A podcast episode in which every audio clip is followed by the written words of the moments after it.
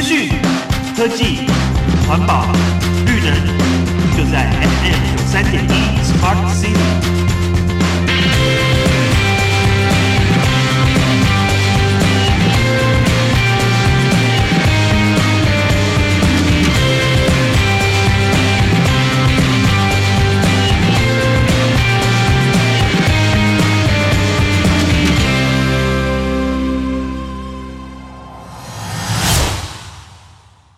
欢迎收听今天的 Smart City 节目。在我们今天礼拜二资讯跟科技单元当中，新闻邀请到的是我们台北市政府资讯局主任秘书陈慧敏陈主秘来介绍我们今年即将会在十一月举办的台北资讯月哦。好，不过呢，我们在介绍这资讯月之前呢，奇文先来跟大家说明一个最新的新闻哦。因为在十一月十三号到十五号，我们台北市政府受邀到西班牙的巴塞隆纳来参加他们的智慧城市还有全球的论坛，由资讯局的局长李维斌李局长率领同仁，还有新创的业者，包括像是建林科技。他们的体感运动健身系统平台，还有群光电能的广慈公宅，以及 Think Think 市民意见的回报平台，还有 Bing Tech。电子的产证还有区块链，在会展当中呢，他们也分享了台北市的城市实证成效良好的解决方案，吸引了其他的国际城市代表前来交流，拓展台湾的国际链接，以政府跟业者携手合作的成果，惊艳了全场哦。好，除此之外呢，其实我们在今年七月份所公布的一个全球五十大的智慧城市的名单当中，这是由新加坡的伊甸园战略研究所他们所调查出来的。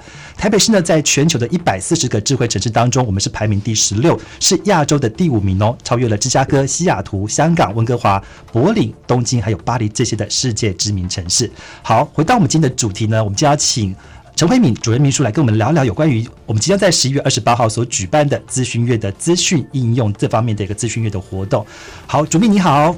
嗯，奇文好，然后听众朋友大家好。好，今天要麻烦主秘跟我们聊聊这个，算是我们资讯界的一年一度的一个大拜拜哦，资讯月。呃，我们想先请主秘跟大家分享一下，我们今年在资讯月当中，台北市政府资讯局呢，我们在这个资讯月有一个很大的主题馆哦，我们会展示哪些的主轴呢？呃，我们这一次的主轴是以智慧台北遇见好事为主题。那我们这次设置规划的是有三个部分，其中一个是效率城市。然后另外一个是行动城市，再来的话是乐活城市三个主题。那我们展示的内容里面哈，因为我们这一次资讯月是比较贴近这个民众，然后我们希望说，我们展出的内容是比较贴近这个民众的应用生活为主。比如说我们在那个效率城市的部分啊，我们可以看到，就是大家最关注的就是台北市 U 的交通计划。嗯，然后我们在现场也会展出这个呃 U Moto 的电动机车。嗯，那这个 U Moto 最近是呃年轻人还蛮喜欢的一个。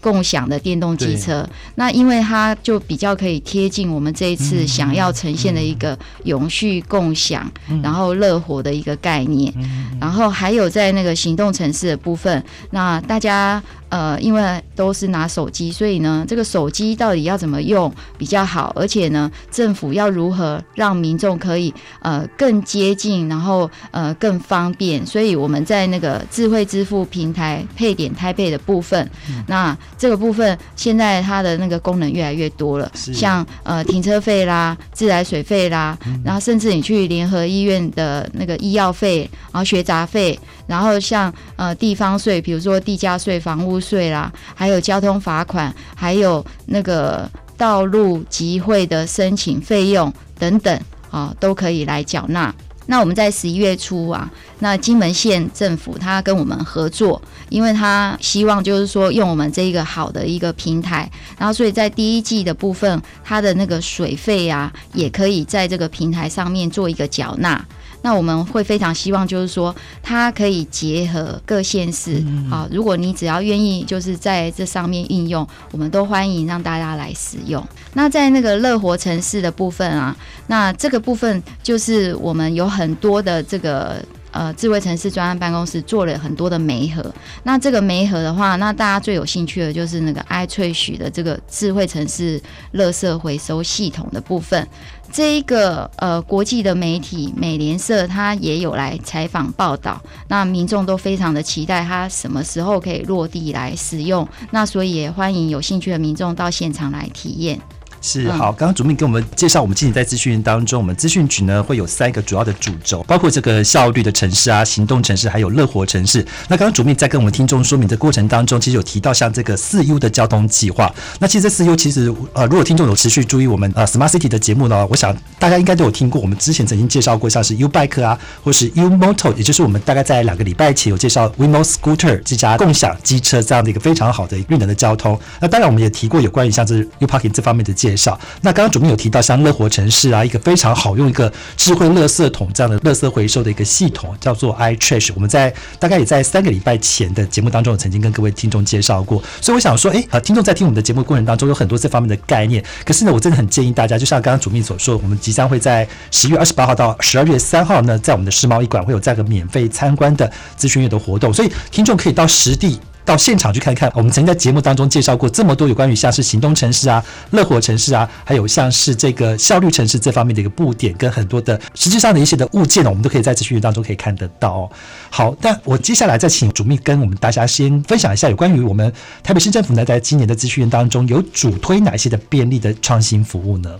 是我们这一次主要就是说，因为我们就是一直在推。呃，台北市是一个生活实验室，那所以我们有很多很多创新的服务，我们想跟民众们做分享。那这些呃这些服务其实它都是贴近市民的，可是市民可能不一定会很清楚。虽然奇文很热心的帮忙介绍，但是实际上听奇文讲就是摸不到的嘛，对，只能亲自去走一趟，对，你就亲嗯自听，然后亲自听。我们每你只要来听，然后你有你有操作，我们都会有有奖品。哇，这么好，哎，嗯。这一次我其实哈早上跟他们讨论的时候，我说哇，这个奖品会不会太多了，太丰富了，这样不好哎、嗯那他们就跟我解释说，因为每一项都需要真正的去体验，他会花一点时间。嗯如果他真正呃对我们的市政很有兴趣，每一项都去试去玩的话，嗯。那他可能会需要花掉一个小时的时间，哦。然后呢，最多可以得到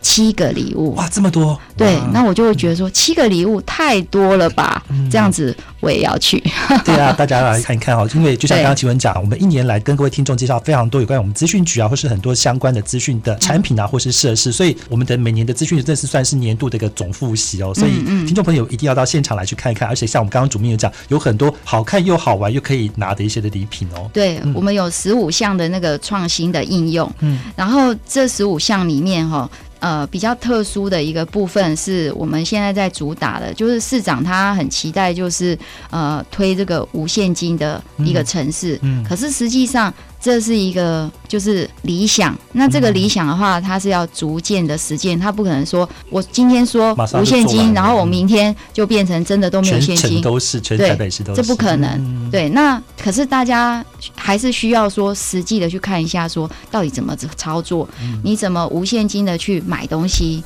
你怎么无现金的去丢垃圾？哎、这个大家应该会好奇吧？嗯对对嘿对那我们就可以来看看，就是你怎么去不用现金的状况，你用悠游卡，你用一卡通，你用任何的电子支付，嗯你用那个信用卡，或者是你用那个银行的一个 QR code 等等之类，你都可以试试看，然后你也有机会可以买到可爱的熊赞礼品哦。哇，这么好，对啊，嗯。这个智慧支付其实在除了我们刚刚主秘一开始有讲，不仅在我们台北是在做这样全力的推广之外，我们也跨到其他的县市到金门去了，所以我们可以用这样电子支付呢，可以支付像是我们的水费啊，还有医疗费用，像是学杂费、地方税，还有交通的罚款，还有像是道路集会的这个申请费用，这些公共的支出跟很多家的业者都有来配合这样的一个智慧支付的活动跟合作哦，所以我们民众只要透过平台呢，选择自己喜欢的支付工具，就可以一次缴交多笔的费用哦。好，那有关于这个无现金支付的体验区，这是我们今年呢在资讯月所主推的一些便利的服务。那我想问一下我们主秘，因为我们我刚刚有讲这个资讯是每年都会举办类似我们资讯业界的一个大白板，在这个年底做一个总复习哦。那我们今年的资讯馆呢，跟去年或者跟以前来讲，有没有哪一些不同的地方呢？嗯，这一次哈，如果大家来就会知道，我们这次台北馆大概是整个资讯月最美丽、最漂亮的展馆。听说有跟花卉公司有结合嘛？对对对，对，因为那个花卉公司啊，就是他们也希望就是呃让这个喜欢资讯跟科技的人，他们的生活不要冷冰冰的。然后我也期待就是说我们的台北馆里面，因为它是一个生活应用，那它就必须要有更多就是跟我们呃生活有关的东西。那我们又喜欢美好的事物，那花卉就会在我们的。整个展馆啊，它就是变成一个很亮眼的地方。那我们不只是花，然后我们让它呈现一个呃有森林，然后有永续的感觉。哇，嗯，好，这是一个科技跟农业的一个结合新的概念哦。好，那我想说资讯呢有很多部分，像我们在节目当中有介绍非常多，像是体感的部分啊，像今年非常夯的 AR 跟 VR 的部分，我们是不是在这次的展馆当中也会有这方面的体验，供民众来互动呢？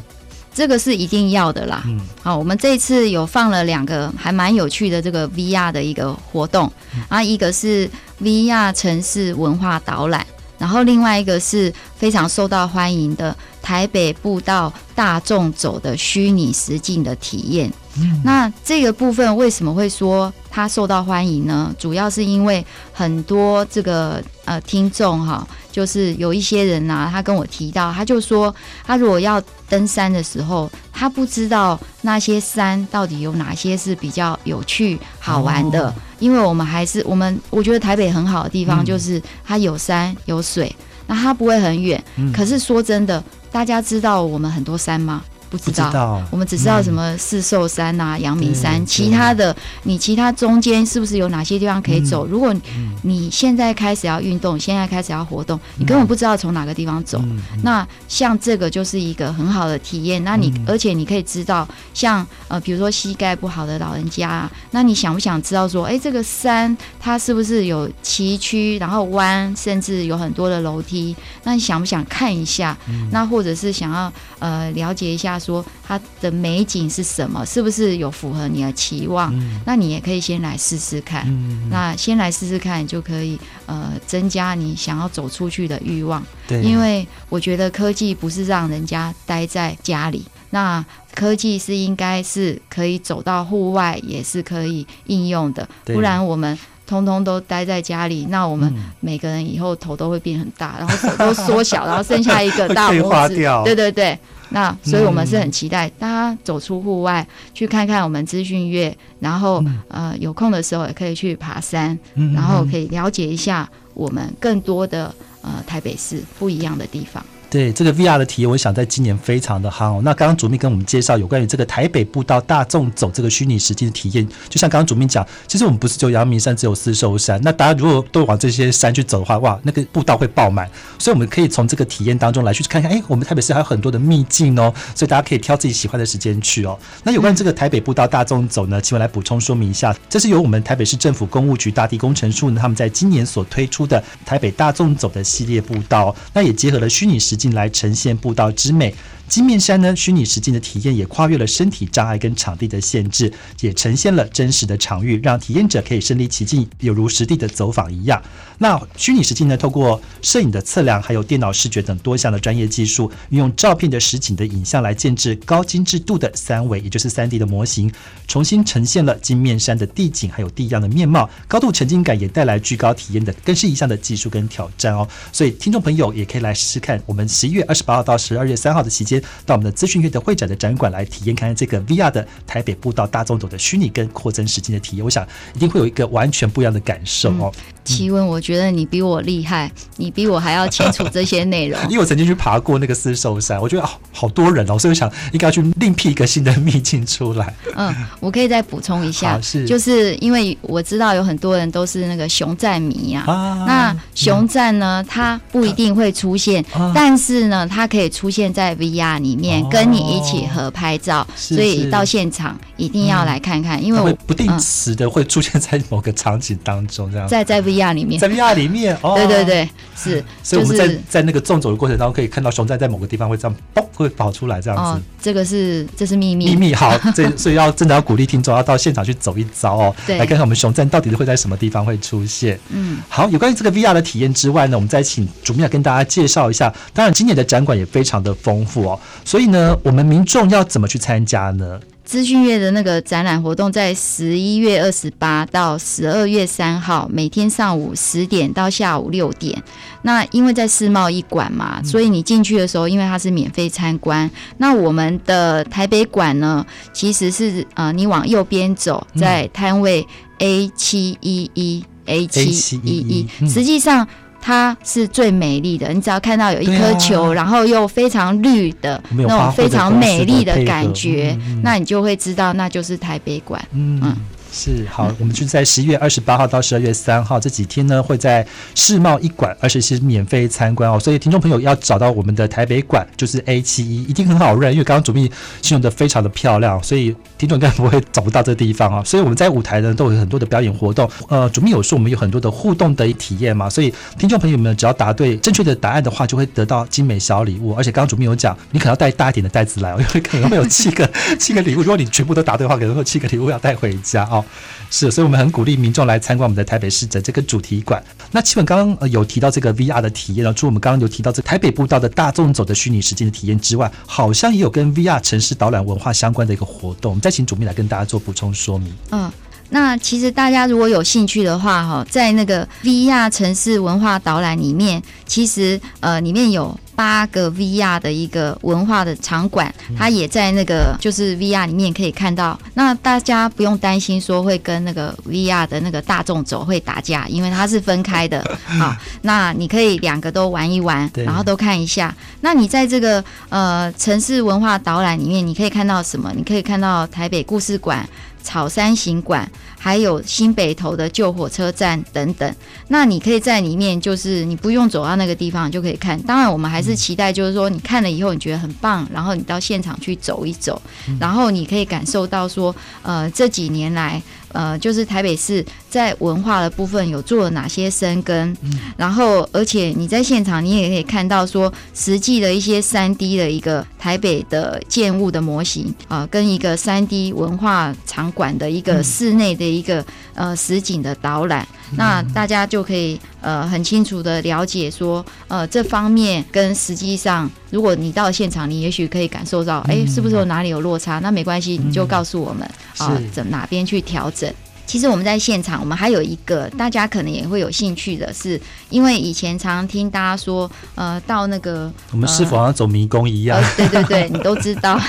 那实际上我们呃现在哈在那个市府有做一个室内导引系统，它其实呃用的是跟呃台北车站。台北火车站现在也有一个导览嘛？哦，那其实用的是一样的方式，然后它是用七百二十度的这个环境的实际的影像，它可以规划大家就是呃洽工的。窗口，如果如果大家到市府来，其实他去服务台的时候，服务台会告诉你是说怎么操作。嗯，你其实只要呃扫 Q R code，你就可以应用。那如果说你没有要到市府来洽工，那没关系，你去咨询院，你一样可以在上面去揣揣看，使用看看，然后你就可以感受到如何不迷路。对啊，所以下次我们到我们的师傅来掐工的时候，就是一楼到楼上，不管几层楼，你都会如鱼得水的，都可以找到你要的方位。去哦，对，好，刚刚主秘有跟我们聊了非常多有关于这次资讯月当中，我们有很多的跟体感啊、跟 VR 相关的服务，像是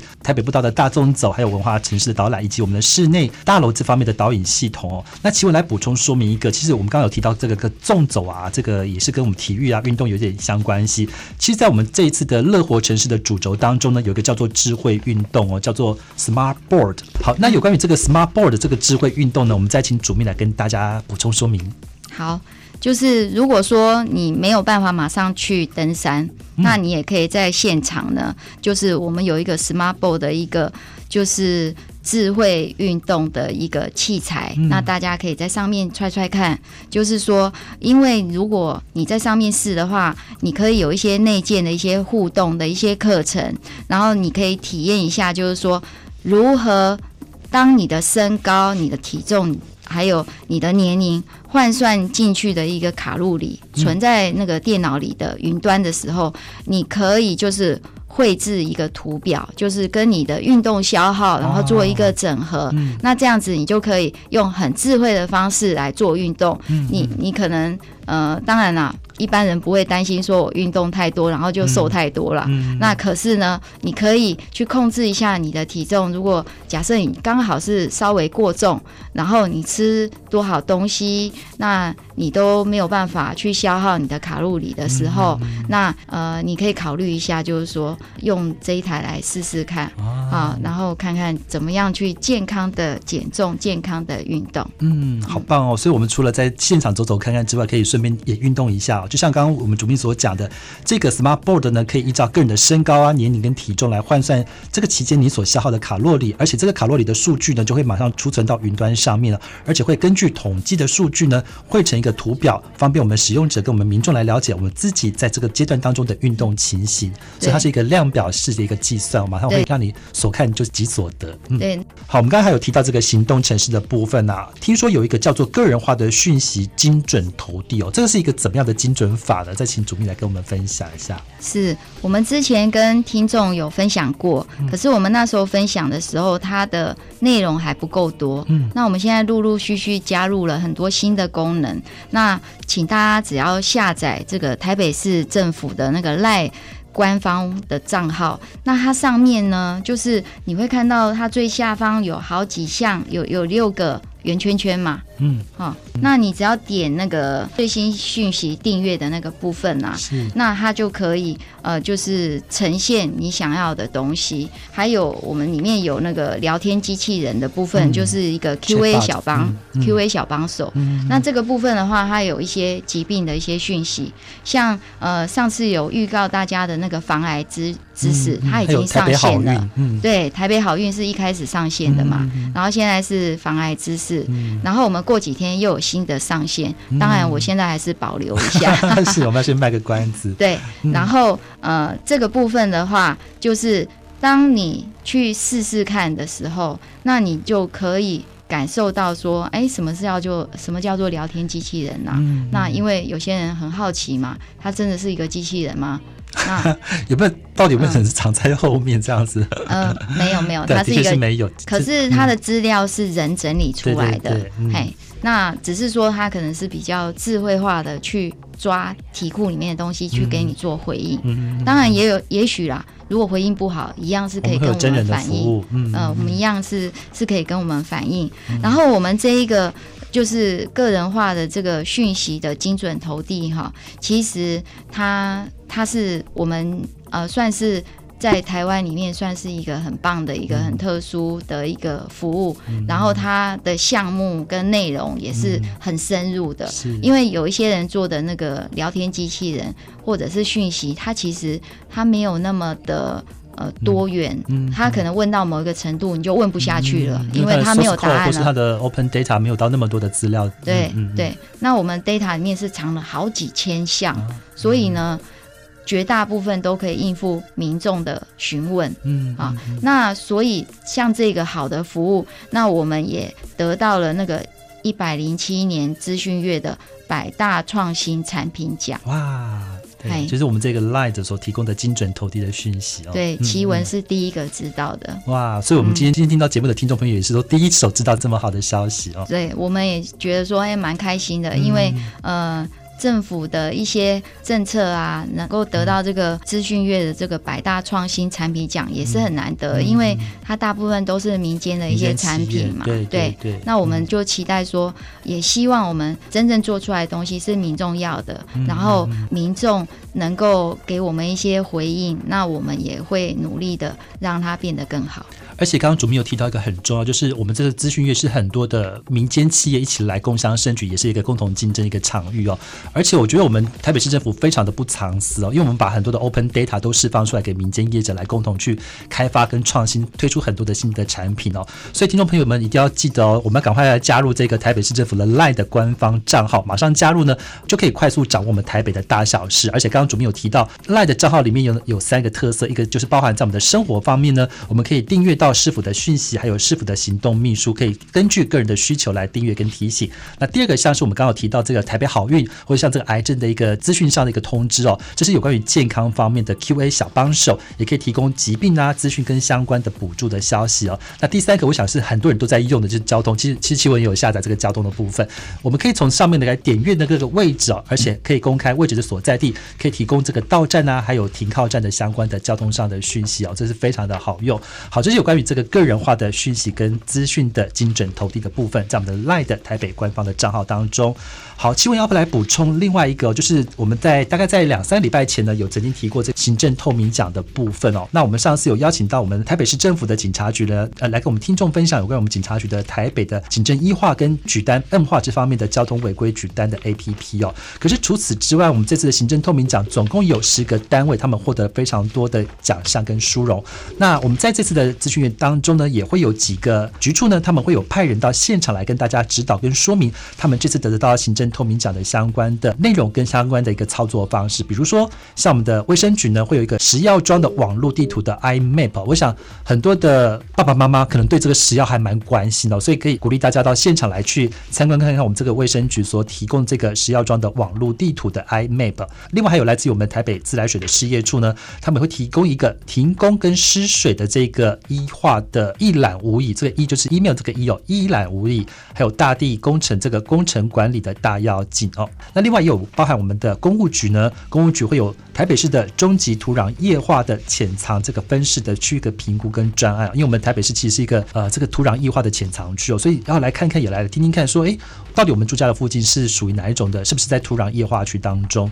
那另外还有包括像是我们台北市政府的都发局呢，会有一个公共住宅工程的进度战情的中心系统的报告哦。公共住宅，我想现在很多的年轻人都会在做这方面的关注跟申请哦，所以来听听看我们这个市政府都发局这个公共住宅的工程进度的战情中心。呃，最后一个就是我们的殡葬管理处哦，会一个简讯先到关怀预告、主动关怀服务这样的一个医化透明的措施，这是我们殡葬管理处。所以以上呢这几个局处呢，都会在我们这次的资讯月当中呢，会有我们的代表会到我们的现场来跟大家做这方面的现场的解说跟说明哦。所以听众朋友们如果有兴趣的话，可以到现场来看看我们这次得到行政透明奖的几个局处单位，他们的相关的措施，还有他们的便民的活动跟服务。好，在我们的 Smart City 节目当中，我们也曾经介绍过非常多有关于这个 IOT 啊跟物联网相关的资讯跟这方面的应用哦。那我们在这次资讯月当中，当然也不可或缺，一定会有这个 IOT 的相关的应用。有关于这方面的应用呢，我们再请主编来跟大家做说明。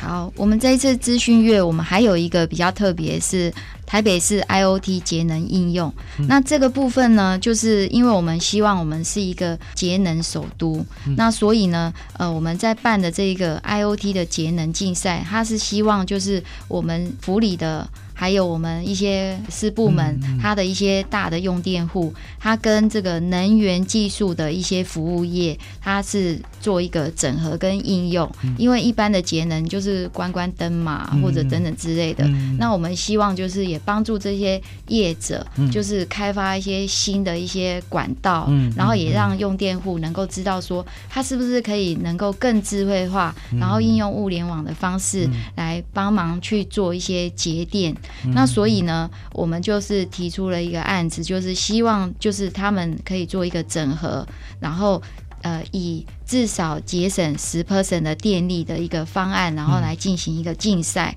然后在这个竞赛里面就是带头去做示范。嗯，那我们前几天哈，就是已经有呃十三家的业者是啊跟那个用电户。呃，就是业者加用电户哈，他们来呃进行比赛。后来虽然有一家他他弃权呐，就是说他已经打入这个预选，然后我们最后会选出几家出来，然后这一些比赛成功，然后有打入这个决赛，然后有得奖的这些业者，还有这个用电户，他会在我们的资讯月上面一样会提供他们的成果啊，提供他们成果，然后有兴趣的人也可以看一看。因为其实，呃，奇文有没有发现，我们这一次啊，就是挑选，因为科技森林嘛，对，所以你看，我有环保，然后有节能，然后有花卉，然后还有那个垃圾桶，对，啊，我觉得它就是一个真的很丰富，非常不一样的一个展馆，所以大家一定要来看看。而且刚刚主编讲这个节能的部分，不是只有在我们公部门在做这方面的推广，我想很多的民众嗯你可以来现场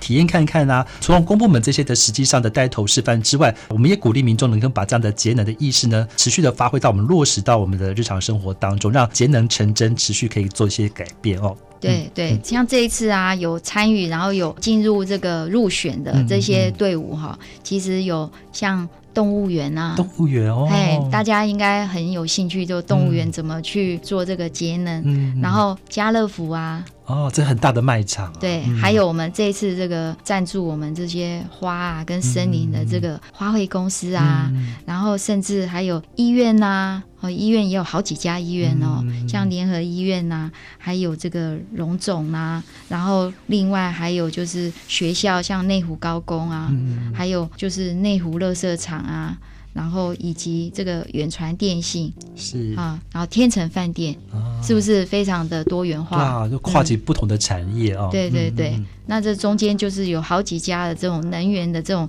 呃公司，然后一起帮助他们来进行一些这个节电的一些方案的一些建议，因为他们都很专业啊。嗯。那他们很专业来帮助他们的话，那比我们一般就是看到说，哎，你把这个灯关掉灯关掉啊，嗯。然后你也不知道说你的电到底用了多少，你也不知道哪些最耗电，你也不晓得说到底是冰箱还是冷气还是、嗯。微呃波炉啊，或是你家的吹风机，对对对。对，那、嗯。那这个是比较呃，我是觉得说我们这次找那个比较大的这种呃机关啊，嗯。或者是这种用电户来讲的话，其实它能真正的省了电，才能够落实我们这就是绿能环保的概念。对对对对而而且我们可以从这个大宗的这个比较大型的公司或产业，知道他们这个节电的方式。我们要推行，就像我们刚刚主秘跟齐文所讲，怎么把这些比较大型的这个节电的方案落实到我们自己民众的一个比较小的一个居家的生活当中，嗯去做这方面的互证跟互验的一个动作了。嗯是对，互相的验证哦。是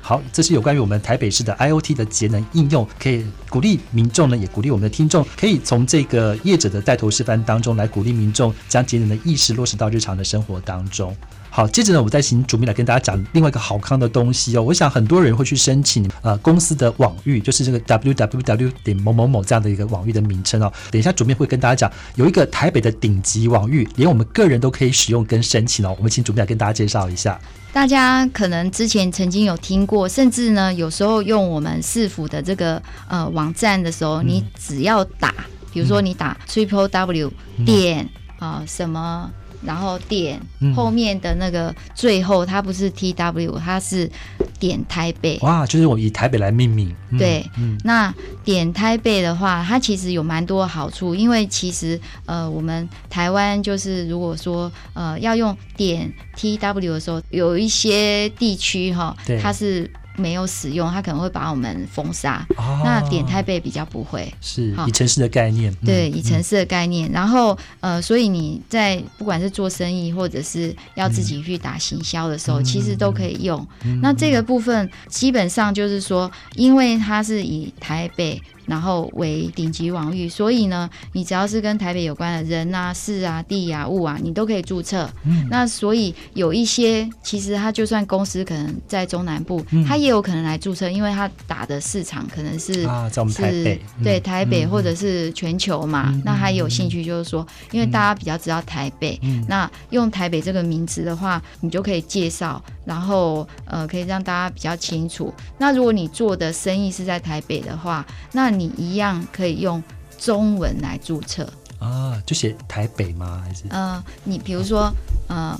陈慧敏点台北，嗯哦这样子可以用自己的名字来啊，当做对对对注册名称，对对哇。对对，然后你也可以用英文来注册。它它其实它长它比较短呐、因为一般都会比如说点 edu 点 tw，对或者是点点 gov 点 tw，、嗯嗯嗯。那实际上你就点台北就好了。就是你的名字点台北，那就是你的个人网域了。对对对，所以可是有，可是我有个问题，很多人名字会重复，或是嗯蔡奇亚米啊，所以大家要先先抢先赢的意思嘛。哦没，错没错。然后当然也有一些。呃，就是比较明确一点，嗯会被先注册下来对不能每个人都注册嘛。对啊，对啊。可是这个注册要去哪里注册呢？嗯、这注册目前是点台北嗯顶级网域，只要打点台北顶级网域，那就会啊、呃到他的那个官方的网站，然后就可以去申请注册。那他注册费用其实也不会很贵啦，因为就就是市场行情嘛，对啊，使大用者还概就是消费者还是要付费的这样的概念。我的印象是八百块啦。嗯，嗯，那他如果有优惠的时候，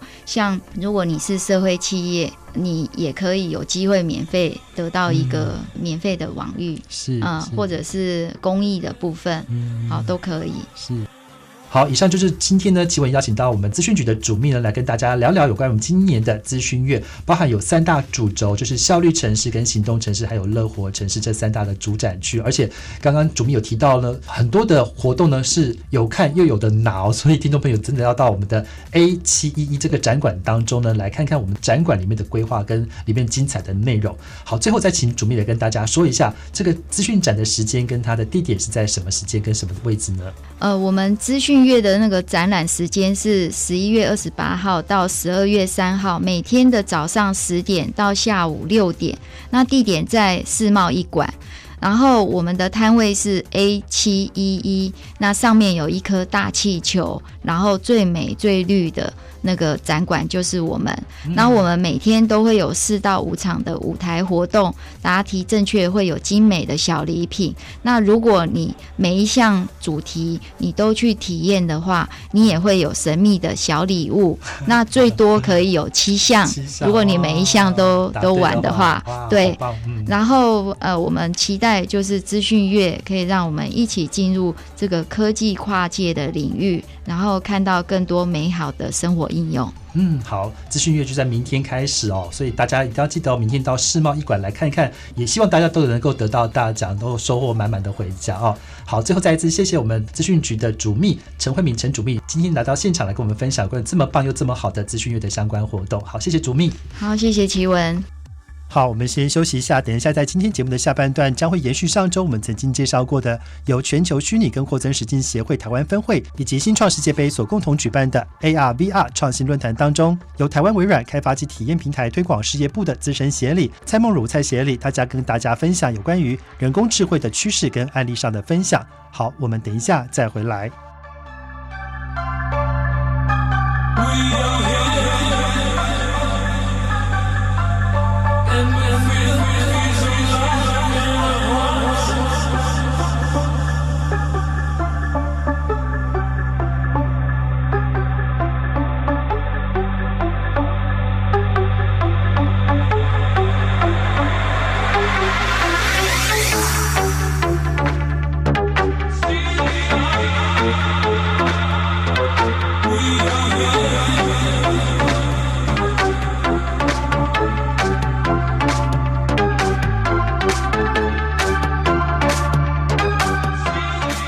好，接着在今天节目下半段的演讲当中，我们所要分享的是台湾微软开发及体验平台推广事业部的资深协理蔡梦如蔡协理，他所演讲的主题是有关于人工智慧的趋势跟案例分享。在演讲当中，他也会提到有关于像是三个 mega trends 跟大数据，以及什么是 image map，还有 video caption 跟机器视觉上的关联。另外，他也会举 HoloLens 这家公司跟 MR，也就是 Miss Reality 之间的关系。接着，我们来听以下的分享。那呃破题哈、就是说基本上大家最近常常看到这个 AI 非常的火红，其实 AI 并不是一项新的一个技术，从几十年前的时候，用机械方机械的方式、电子的方式，我们都觉得说这都是 AI。举个例子来说，你在工厂里面可能看到有电子手臂、有自动手臂，大家觉得说哇跟人很像，这就是 AI。当然，现在这最近这几年，我们对 AI 的看法已经跟教科书上的已经是不一样的。什么意思呢？我们现在各位现在眼睛如果有打开，看着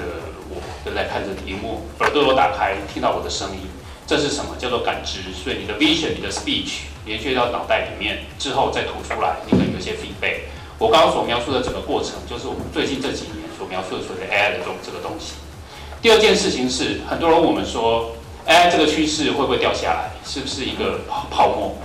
那这张图已经跟大家讲了，基本上会推动最近 AI 的发展这么那么强，大是一个有三个 mega trends。如果这三个 mega trends 没有停下来，基本上 AI 的脚步不会停下来。这三个 mega trends 就刚所谓看到的大数据，你要处理这个大数据的时候，需要很多的演算法，好？比比如说我们现在最现在可能耳熟能详演算法，比如说 AlphaGo。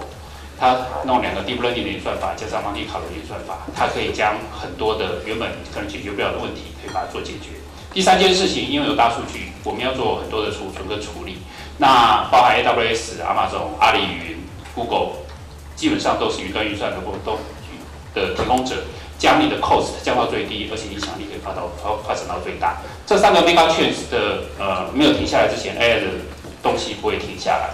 那刚刚西装公司有提到几件事情，像比如说大数据，大家都以为说好像是 wearable 的装置，IOT 的装置会提供很多的 IOT。其实有一件事情是会影响到我们未来社会的，比如说各位身上的基因，你们的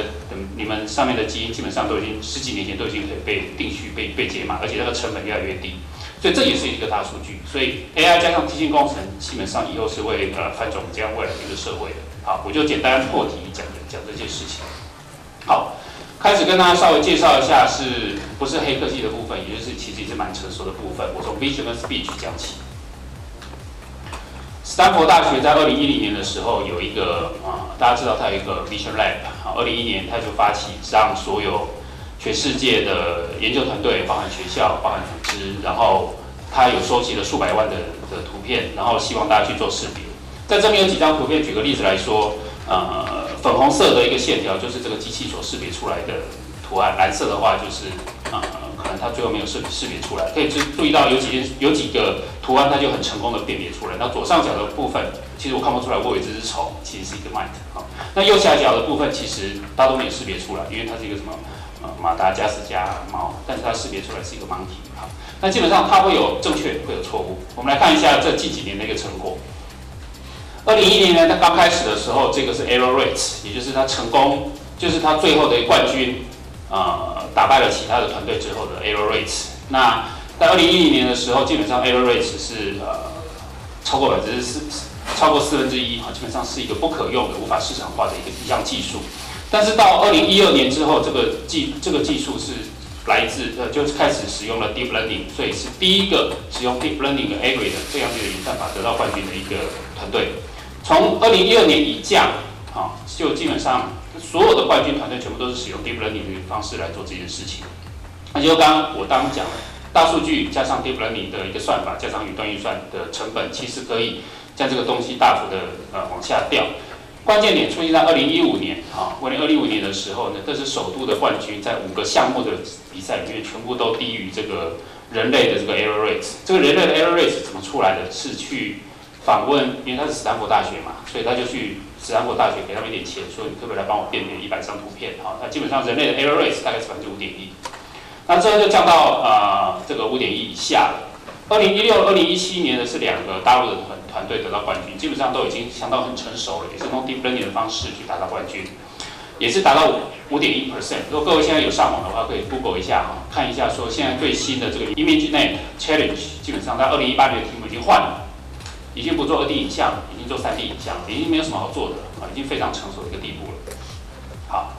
再往下，所以这个只是啊啊。跟大家稍微示意一下，说这本基本上为什么这个演算法是呃普及的这么快？因为大家可以看到，所有的上面看到的演算法，基本上都是可以在 GitHub 上面去看到。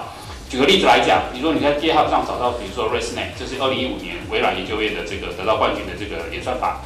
，ResNet 五十。ResNet 一百，ResNet 一五二，后面就是跟着这个 Deep Learning 那个层数，好，你可以根据你的这个 data size、data sets 跟你的成本、跟时间、跟准确率的一个 balance 去去做一个选择。我们看到的并不是一个呃静态的影像，我们平常在呃生活的时候，所以呢，基本上你需要很快的去瞄一眼就知道说啊，这个电影在讲什么啊，那个现在目前正在上课啊，哈，基本上大家都在一个动的一个状况，你有没有办法让机器视觉很快的去做到这件事情？现在也都有办法去做到了啊，我们叫做啊 video caption，所以你很快就知道说啊，这是一只狗在跑步，那是一个人在演讲，那是谁在唱歌，谁在跳舞等等等，这这已经都非常成熟了。那不止如此呢，基本上我们现在看到的很多啊，我们现在走在路上呢是会做 segmentation，很自然的做到 segmentation。那我会注意到说这边是路，那边是人，哇，车要过来了，我要闪，所以这个东西也都做到。已经都做得非常成成熟，大家也知道做无人车，基本上它背后背后的概念是基本上是这样，最后再加上 business logic，才帮我们去做。哎，我要刹车，我要左转，我要右转。好，那呃，只是还来一个重点哈，就是说刚注意到这个人类有 error rate，那呃，不管是 IBM、微软、AWS，基本上 Google 在这个 AI 上，基本上我们都知道说，AI 虽然没办法百分之百精准，其实是可以还是可以带来效益的。好，所以呃，我们最常被问的问题就是说，你有没有办法百分之百精准？不可能，因为人类也不可能。好，那基本上就是看你怎么用。我刚刚讲完 vision 了，现在来讲 speech。speech 在整个呃 speech recognition 在整个呃科学家的一个呃呃这个整个研发的过程之中，分成三大领域。最左这个是 error rate，所以越低越好。哦，那最左边的话，你可以看到是呃比较简单，也不是比较简单，在那个年代其实很难，叫做 read speech，也就是大家讲电子书，你用字正腔圆的方式去呃去去读一本书，不管是中文英文。那这个部分下降的 error rate 是比较快的。那中间的话呢是啊我们叫做 broadcast speech，就是像我现在在讲话，或者说各位听声收音机，有时候会有杂杂音，那有时候会会有些加一些俚语，比如说我这样讲，不小心讲一下台语这样子，哈，那这个叫做 broadcast speech。那等一下说有茶会嘛，就休息时间的时候，大家会去聊天，然后周围又有很多的声音，但是人其实很厉害，人看着你的眼睛的时候，就会知道说我现在正在听你的声音，其他声音都过滤掉，这种叫做 conversational speech。那在这一块的可能这这两块的这个进展上呢，其实呃互有先后的是 IBM 跟微软在 s 他们叫做 Switchboard，基本上就是 AT&T 所提供的所有的电话的这个录音，让 IBM 跟微软在上面去的科学家们在上面做。那我的因为我是微软的，所以我基本上就是基本上这两间公司都互有先后了。那我也是讲一下说，基本上在去年二零一七年的时候也是另外一个 milestone，大家记得另外一个 milestone 是二零一五年，然后接上二零一七年。所以这些都跟我等下会要讲的 MR 会有关系的，因为我们 MR、VR 呃，我们的 AR、VR、MR 其实就是 speech 跟 vision，好，那已经低于这个五五点一 percent。那为什么我特别讲这个？是因为这个研究的主要的例子是一个华人叫王小栋。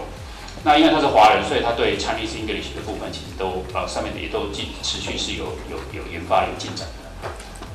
那我给大家呃就是呃这个是那个。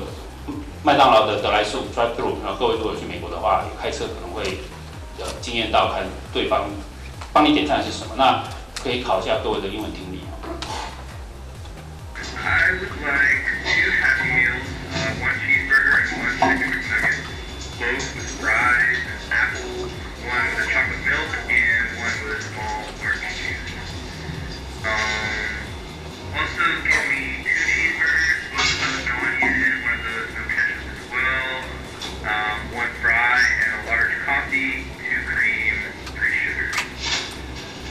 We are just starting to learn，are you？We are 30% learning。OK，OK，OK，OK，OK，OK，OK，OK，OK。好那各位可以看到，这个影片是二零一七年拍的，哈，也就是当时我们帮麦当劳的 Drive To 做的时候，啊，是二零一七年，也就是那比那时候 Conversational Speech 的 Recognition 已经蛮成熟了。那在这一块，大家可以注意到，在 Speech Speech Recognition 上面，其实在背后的 Data Scientist 里面，其实有三大重点，哈，是三这三个地方这个领域其实都有各自的提升。第一个提升就是我们要讲 Ambient Noise。你把这个环境音有办法降到最下面，听到我想要听的声音，这是第一步，对不对？第二步是什么？是做 syntax check。所以各位如果说看影片的话，会注意到，它过滤掉了那个店员的那个谈话，只讲只只去呃 recognize 这个点餐的那个人，而且它上面有些嗯嗯哦哦那个那个这些事情，它就把去过滤掉，这是叫 syntax check。因为我们讲话的时候，平常文法都不见得很标准，但它可以把它标成弄正确的文法。第三件事就是 semantics。Semantics 就是语义，所以你可以注意到上面它翻译出来之后，它进到它的订单的时候是有讲 Happy Meal 哈，就是呃那个什么快乐儿童餐这种的哈。那肯德基没有，所以它必须要跟它自己的 POS 系统要去做整合。好，所以这是三个件事情，其实都需要 AI 上面的一些进步才办法做得到。那所以才有办法让这件事有有做得到。Speech 的部分我再多讲一个，这个测试我不知道，如果各位有在搞 AI 的话，可能会知道这个语义的测试叫做 Squat。它又是斯坦福大学，斯坦福大学还蛮蛮厉害的，因为他们都有一些这种很多的资料库嘛，然后就是会吸引大家来。Squat，就是他们办的一个比赛。那办什么比赛呢？大家有做过，大家考过托福或什么 SAT？其不用了，就是国中有国中、高中毕业应该就知道有考过英文阅读测验嘛，哈。就左上角它是英文阅读测验，它一个文章，然后之后下面会有呃选择题，然后当然这边它不给你选择题，它给你填空题。它就是考学考呃斯坦福大学的学生，基本上他们的平均大概八十几分。那这个是二零一对已经满二零一八年一月的成绩，基本上 machine learning deep learning 的这个水准也可以达到跟人类一样的水准。好，我只要跟大家讲这件事。所以在 vision 跟 speech 上面，其实在近几年的发展都很快，而且已经不再是黑科技，也就是说它是可以市场化，成本都可以很低，开发的过程都可以很很短。哦，那呃，我会这个我不知道各位知道小兵啊，小兵是在 WeChat 上的一个呃聊天机器人。那我听我们微软研究院的人说，每天晚上会有差不多几接近一千万的人不跟小兵聊聊天睡不着觉啊。但在看的时候会发现，他他左边可以左下角可以去判断他的 emotions，也就是他可以为什么他睡不着觉呢？因为其实很多人一整天工作完后心情是不好的。所以可以注意到说他他在等车啊，心情不好啊什么的，所以他可以判断他的目前的心情。比如说蓝色，蓝色的话就是不好，越蓝越不好啊，就是越越蓝越不好。那暖色系的，哦，就是红色的话就是越来越好。比较 happy 的时候呢，他就会想要跟他说拜拜。所以小兵附有一个功能，就是说他会去侦测到你现在是一个蓝色的心情，blue 的心情，他就想办法去帮你转成正面的心情。然后当你他侦测到说你是正面心情的时候，他就关掉。所以。虽然感觉上啊聊天还不还不就一来一回，其实它背后还是有一些呃研究员的一些研究的一些成果来来协助人类。那我今天讲，所以刚刚讲到几个 AI 的东西嘛，那 AI 这个东西其实可以应用到各种各种不同的一个层面，从你的手机到你的企业应用端，各种不同的呃 industry 啊不同的 industry 基本上可以应用。那今天我当然只是想 highlight 一下说 AI in mixed reality。那我稍微讲一下，因为在座应该都了解啦，我还是说稍微讲一下，就是呃呃，mixed reality 混合实境啊，混合实境基本上就是当你戴上眼镜的时候，基本上你会看到实体跟虚拟是同时出现在你眼眼前的，也就是你这个东西是一个半透明的。刚刚好像有一个团队啊叫 Smart Glasses，也是类似的一个情形哦，所以可以看到说它是有虚拟跟实体的放在一起的。那这是呃一个一个 spectrum 一个光谱哦。所以呢，它是有限的啊。有限的话，它就基本上是 leverage 你在桌机上面的一些 computing power 或者 storage 或者上面的其他一个功能。那往上的话呢，基本上就是它是呃无线的。那无线的话，当然说它有一个优点，就是说它可以带着走，它不用跟着这个线的长度，对不对？它可以走来走去，甚至走到户外去。当然它的缺点可能就是说它没办法 leverage 啊这个 desktop 的 computing power，它可能要 leverage 什么？的 cloud 运算的部分，所以你在硬体设计上可能上面这两种就是不一样的。然后左边跟右边呢，左边其实就是它是 see through 的，它比较可以看得到你的实体的世界。但越右边的话，就是接近 VR，就是完全把你屏蔽掉，完全看不到啊实体世界。所以呢，其实呃以以这个。呃，不管应用面来讲，或者是 device 的层面来讲，可以从由这个光谱去知道说，我现在是立处处处在哪个层面，那这哪一个层面是比较有什么样子的不一样的应用，都是会有不一样的应用的。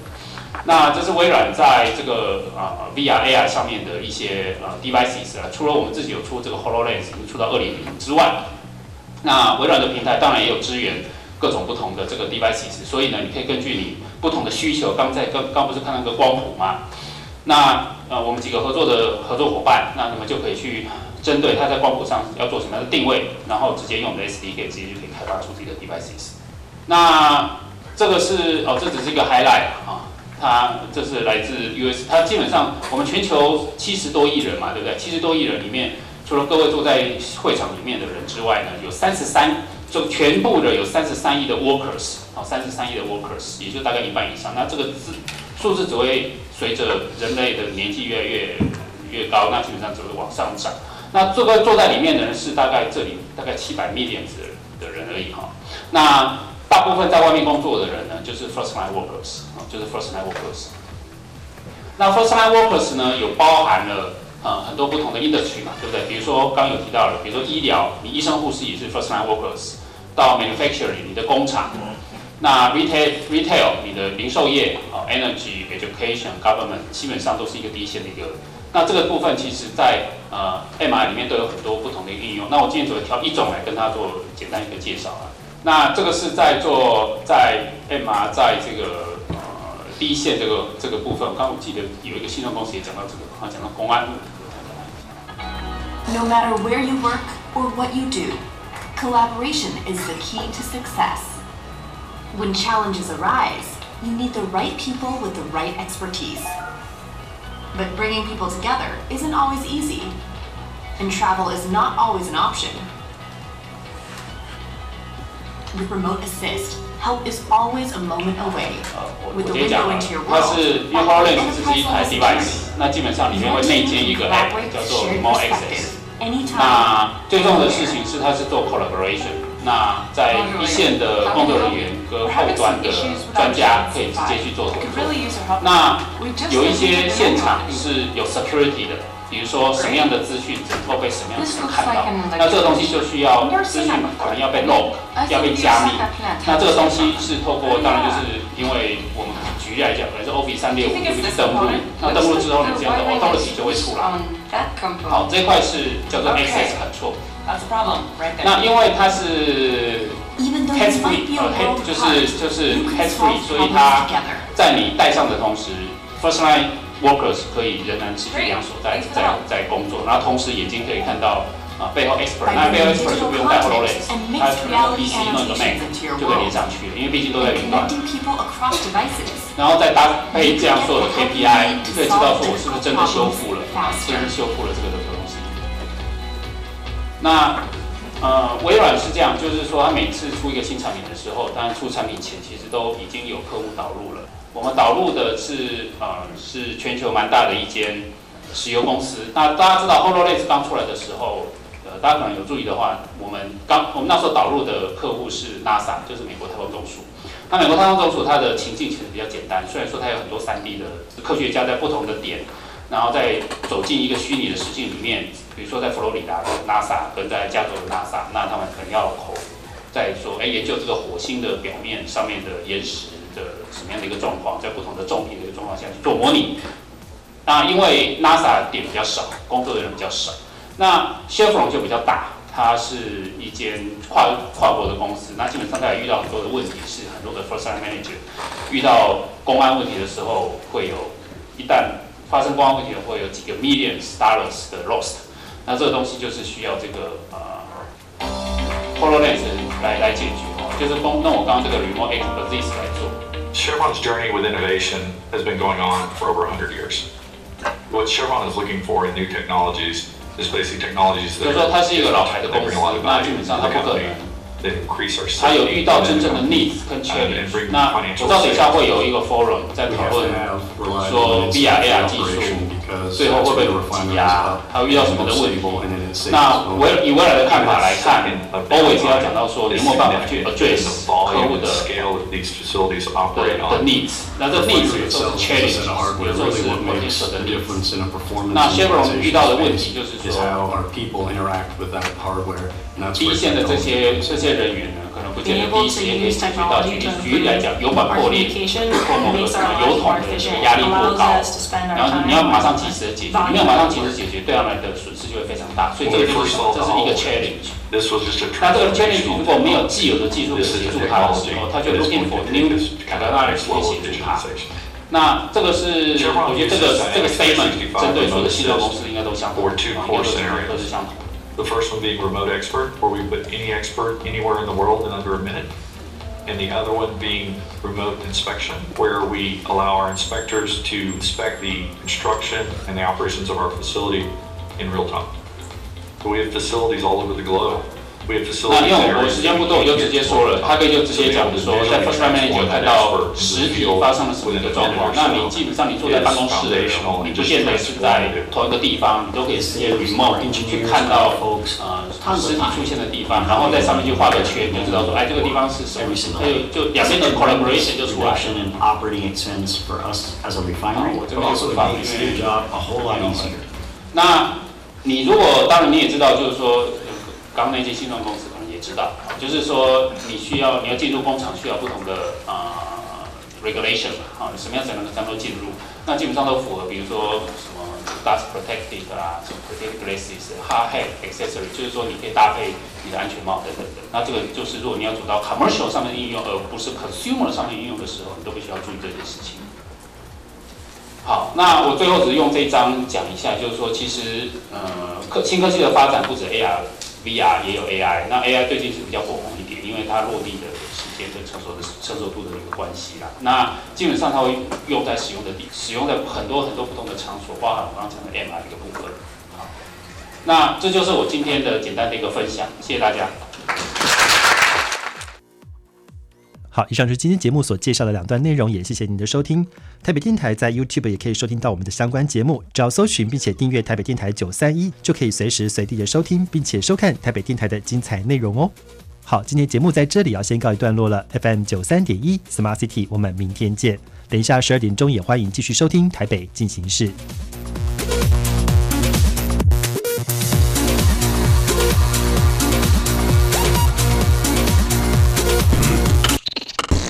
大家好，我是 Echo。您现在所收听的是最有活力的台北广播电台 FM 九三点一 AM 一一三四。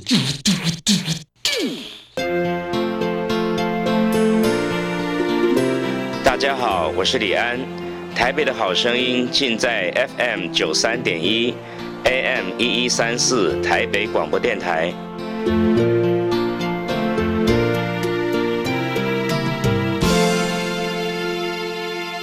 现在时间十二点整。